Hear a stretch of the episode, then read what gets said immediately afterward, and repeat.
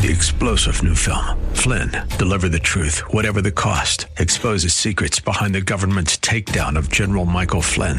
Flynn knew what the intel world had been up to. He ordered the first audit of the use of contractors. This set off alarm bells. He told the truth. He was the most dangerous person for Donald Trump to hire. They had to get rid of Flynn.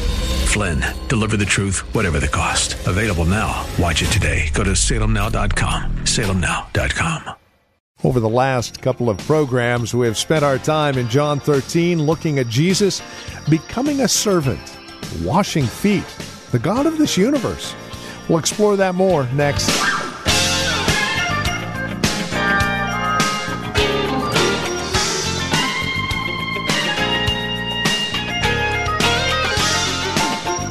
Who is it that stoops as a servant to clean feet? The God of this universe. Greatness Stoops to Serve is the title of our message today, and we're back here in John chapter 13. We welcome you to the broadcast. This is Truth for Today with Pastor Phil Howard, Pastor Emeritus at Valley Bible Church in Hercules. Join us in John 13, won't you, as we look at verses 12 through 17. Here's Pastor Phil and today's broadcast of Truth for Today. Jesus is in the upper room. We're going to read two other passages to show you what was going on before the upper room. And then we'll look at a passage in Luke and tells you what was going on in the upper room. And then we'll try to share some thoughts, what Jesus says to us, and see how greatness takes time to stoop to serve. So when he had washed their feet and taken his garments, remember he had stripped himself of them, he stripped down to a slave's uh, inner garments. And he reclined at the table again. He said to them, Do you know what I have done to you? The answer, no. They do not know what he did. He said in verse 7, do you understand what I did? No, they didn't. They just saw a physical act being done. They missed the spiritual parable being acted out in front of them. They were clueless of the spiritual depth of what's happening. One depth is just physical feet being washed. On the other hand, he's speaking of spiritual cleansing. He's modeling to them what leadership in his church will look like and what the body in the future, what kind of operation they will operate from. Will it be the Gentile model that they grew up with, or what's happening? Christ is introducing a radically different model of what leadership and what greatness in his kingdom looks like. So he says, You call me teacher and Lord, and you are right, for so I am. Comment. Some of you are calling him the right name, but you're not living the right model. You can be right on the theology and wrong on practice, right? You can know all the names. Watch. If I then, the Lord and the teacher, washed your feet, you also ought to wash one another's feet. For I give you, I gave you an example that you also should do as I did to you. Now, there's some groups that actually wash feet. Have anyone ever been in a foot washing service? Yeah, yeah. Uh, in a way, I admire anybody that would do anything that looks like obedience. Nothing wrong with it. But I think it's a deeper meaning than that. And the, the real washing they needed was a spiritual one. So I think the washing is picturing servanthood, serving one another. And there's a lot of dirty feet in the church. And you don't need to wear a towel to church. You probably need to wear an attitude of which you're willing to serve. But he said, I gave you an example, and I want you to do as I did. Truly, truly, I say to you, a slave is not greater than his master, nor is the one who is sent greater than the one who sent him. If you know these things, you are blessed if you do them. It's a gentle way to say, if you just do what I did, you're going to be blessed. Just a not a strong rebuke as much as if you want to be blessed, emulate me. I do not speak of all of you. I know the ones I have chosen, but it is that the scripture may be fulfilled. He who eats my bread has lifted up his heel against me. From now on, I am telling you before it comes to pass, so that when it does occur, you may believe that I am He. Truly, truly, I say to you, he who receives whomever I send receives me, and he who receives me receives him who sent me. A magnificent picture of a stooping servant, Christ, in this upper room. But I want to show you two other passages to give you a contextual feel of what's going on in these men. What, what actually is their attitude? Go back to Matthew 20. Matthew 20. And see, as Christ is telling them in verse 17, uh, we're going to Jerusalem, and I must be delivered up to be killed by the Gentiles. I thought you should know that. I'm going to be scourged, I'm going to be crucified. Now, what if someone told you that on the way somewhere, and you said, uh, Go with me. I'm getting ready to be killed. I just wanted to serve you notice. Would that have any effect on what you would have to say to them? Watch. Then the mother of Zebedee came to Jesus with her sons, bowing down, making a request of him. In other words, he's on his way to Jerusalem. He'll probably be there within a day. And he said to her, What do you wish? She said to him, Command that in your kingdom these two sons of mine may sit one on your right and one on your left. Great sensitivity. And it's believed from the other Gospels that the boys put it in the mouth of their mother to make the request. And this woman is the sister of Mary, the mother of Jesus. It's believed to be Salome. So it's their auntie, the aunt of Jesus. Would you get a favor for us?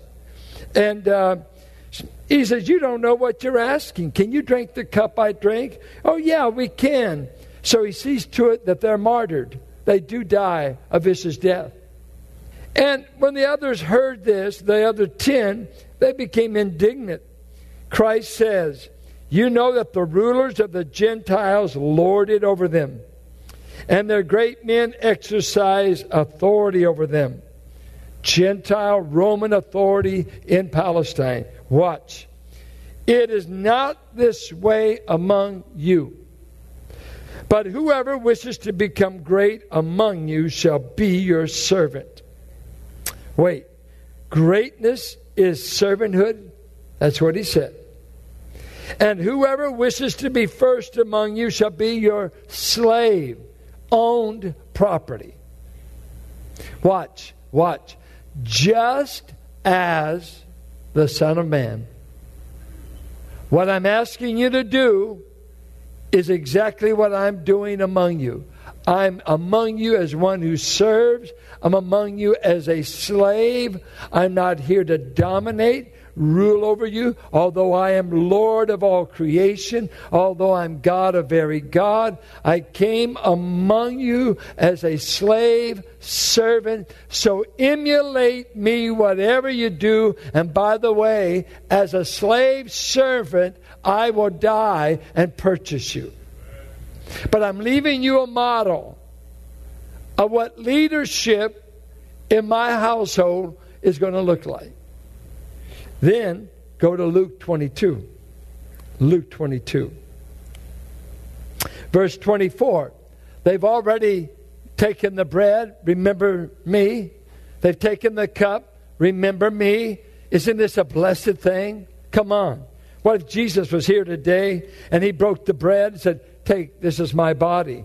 Here's the juice. Take and drink. This is my blood. Is that a magnificent environment?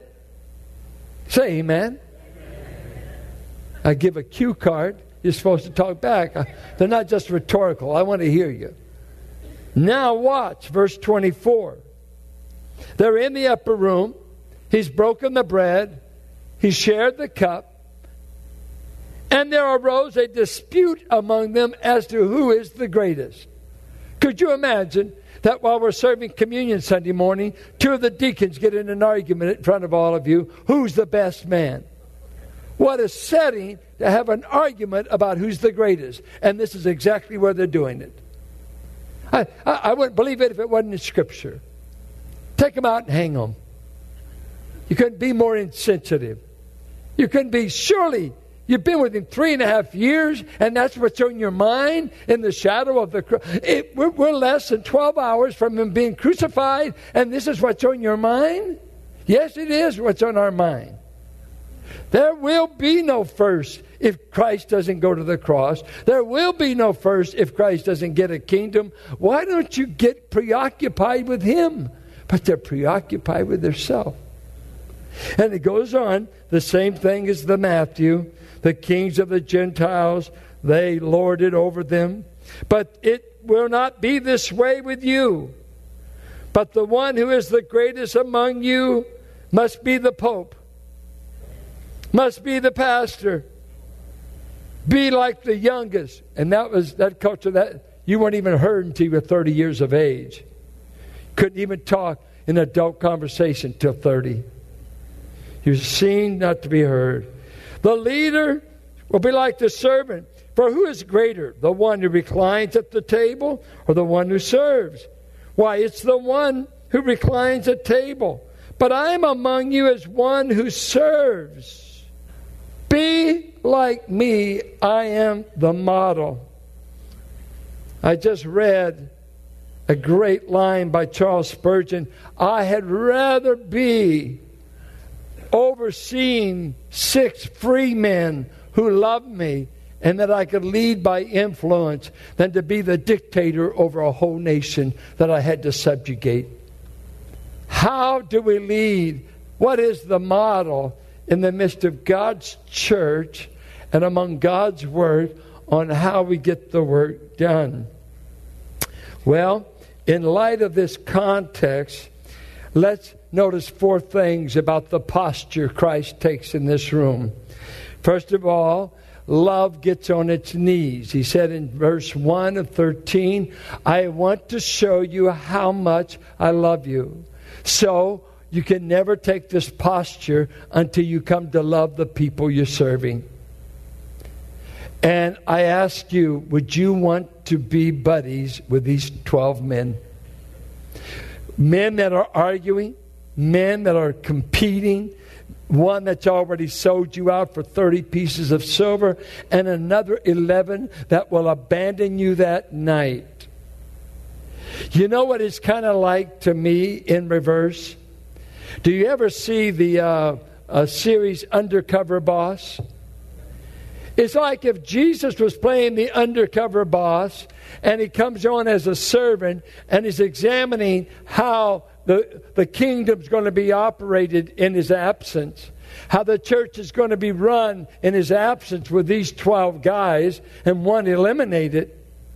And if you see that series, you know, it's very moving. Some nights I'm very moved by it to see someone working at an assembly line or a fast food place and people just doing an outstanding job and they don't know the boss is next to them and others might be deadbeats.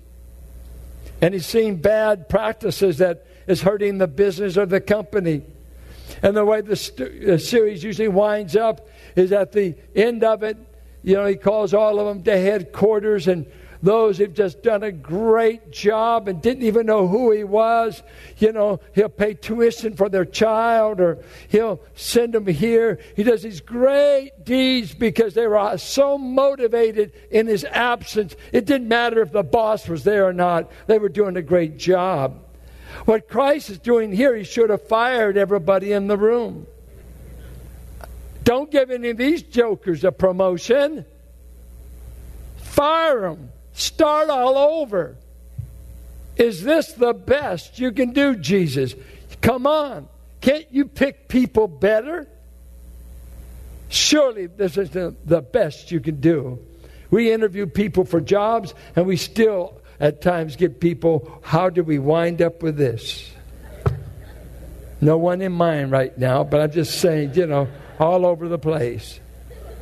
So I want us to think of the posture of a stooping servant. One, the only way you can explain it is he had a love for them that is seemingly incomprehensible.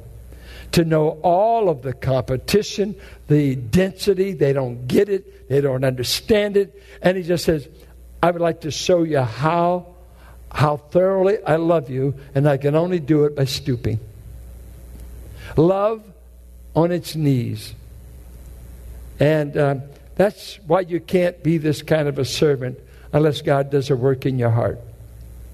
Because people are not lovely apart from the work of God. I never forget what Barney Ayotte said when he was with us, who was our missionary to New Guinea. Someone said, Aren't the New Guinea people lovely, wonderful? He said, They're some of the filthiest, dirtiest, most vicious, murderous people on the planet.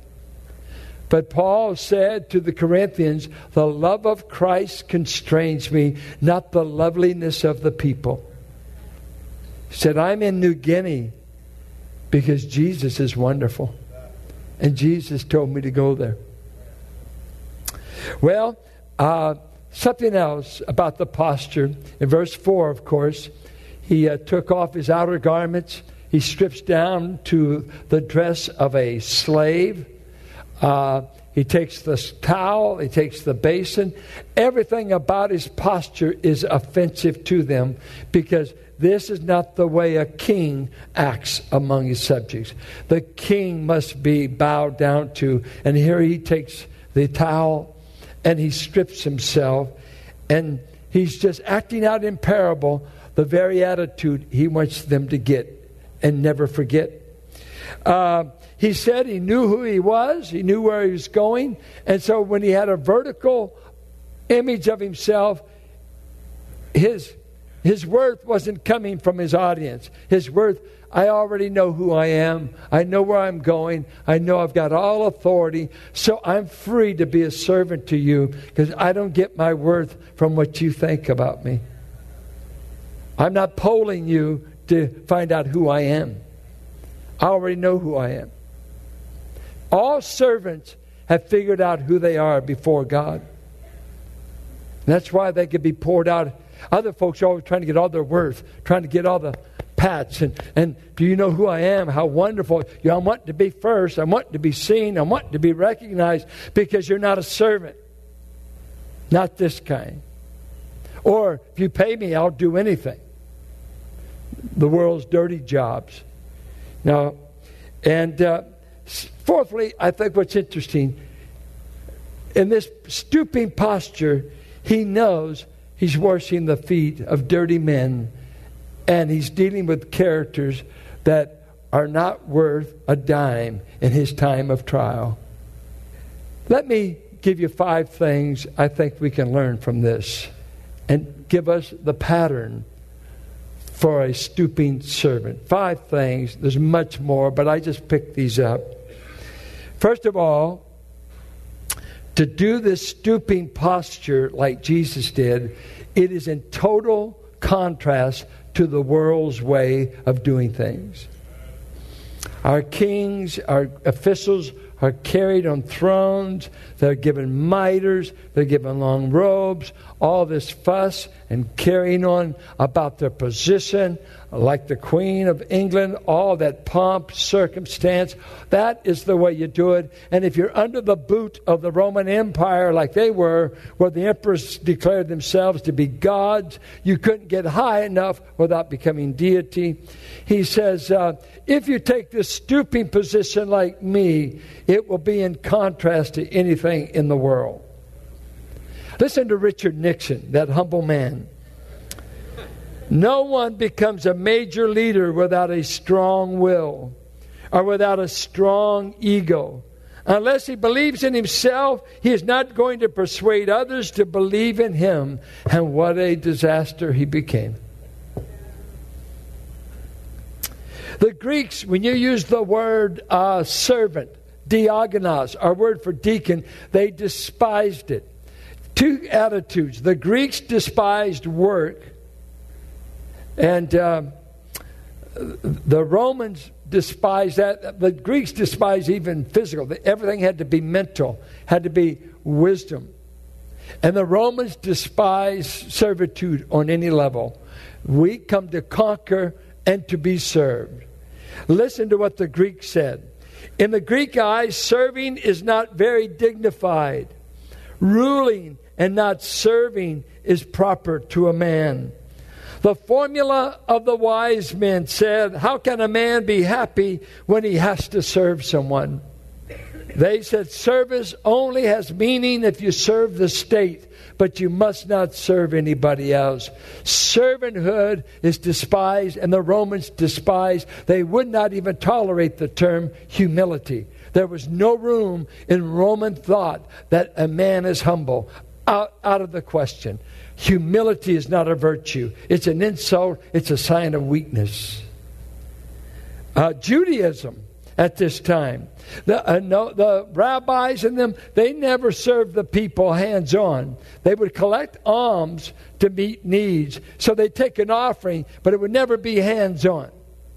Never come in contact with who you're helping. Just send an offering, send money.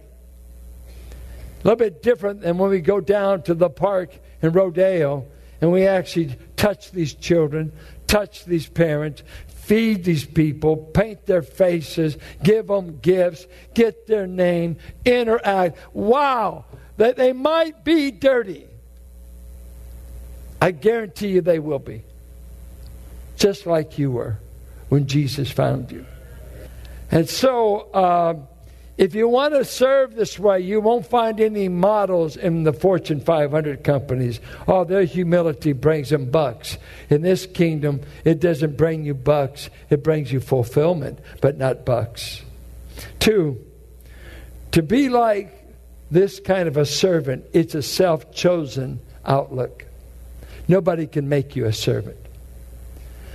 And he told the Philippians, uh, You're quarreling among each other but I'm telling you, if you want fellowship, if you want comfort of the Spirit, if you want the benefits of the Christian fellowship, this attitude must be going on in you at all times. And it's a present tense, it's a all the time, you must be having this attitude in you, which was also in Christ Jesus, who, although being in the exact representation of God, the form of God, he emptied himself, he humbled himself, he took the form of a slave, became like a man, and not just died, but he died a criminal's death on a cross. What is this all about? I'm telling you, Philippians. You need to start thinking like Christ in the church if you not, don't want to destroy the fellowship. Because the moment you turn on each other, you devour each other. It is the thinking of Christ that is con- to control the thinking we have towards one another. We're either a building full of, uh, I want to be first, my needs first, my way, my attitude, my opinion first, or we could be supernaturally a bunch of stooping servants. And this is Truth for Today with Pastor Phil Howard. Our time today spent in God's Word to encourage you, to bring you truth for today. If you have questions or comments about our time together, we would invite you to write to us. You can either visit our website and drop us an email, write to us via U.S. mail, or give us a call. Another way to reach out to us with your questions would be to simply record them on your voice memo app on your smartphone and then email that audio to tftquestions at valleybible.org. Our phone number is 855 833 9864. Our website, truthfortodayradio.org. And if you're writing to us, the address is 1511 M. Sycamore Avenue, Suite 278, Hercules, California. The zip code is 94547. If you have questions about the ministry of Truth for Today and how we are funded to air on this radio station, we would love to talk with you. We are listener supported, quite simply, and no gift is too small, no gift is too large. Whether it's a one time gift or a monthly gift, it all goes back into the radio ministry, ensuring that it airs on this radio station. So would you consider that as you reach out to us here at Truth for Today? One other note as we close out our time together today if this broadcast and this ministry encourages you in your walk with Christ, and you happen to be looking for a church that does just that, we would invite you to contact valleybible.org. Pastor Phil is pastor emeritus at Valley Bible Church in Hercules, and while he is no longer in the pulpit, we are still very much a part of this church body, and we would invite you to come and join us for worship. For more information, again, valleybible.org or call 855 833 9864. And then we invite you to come back and join us next time for another broadcast of Truth for Today with Pastor Phil Howard. Blessed be the name of the Lord.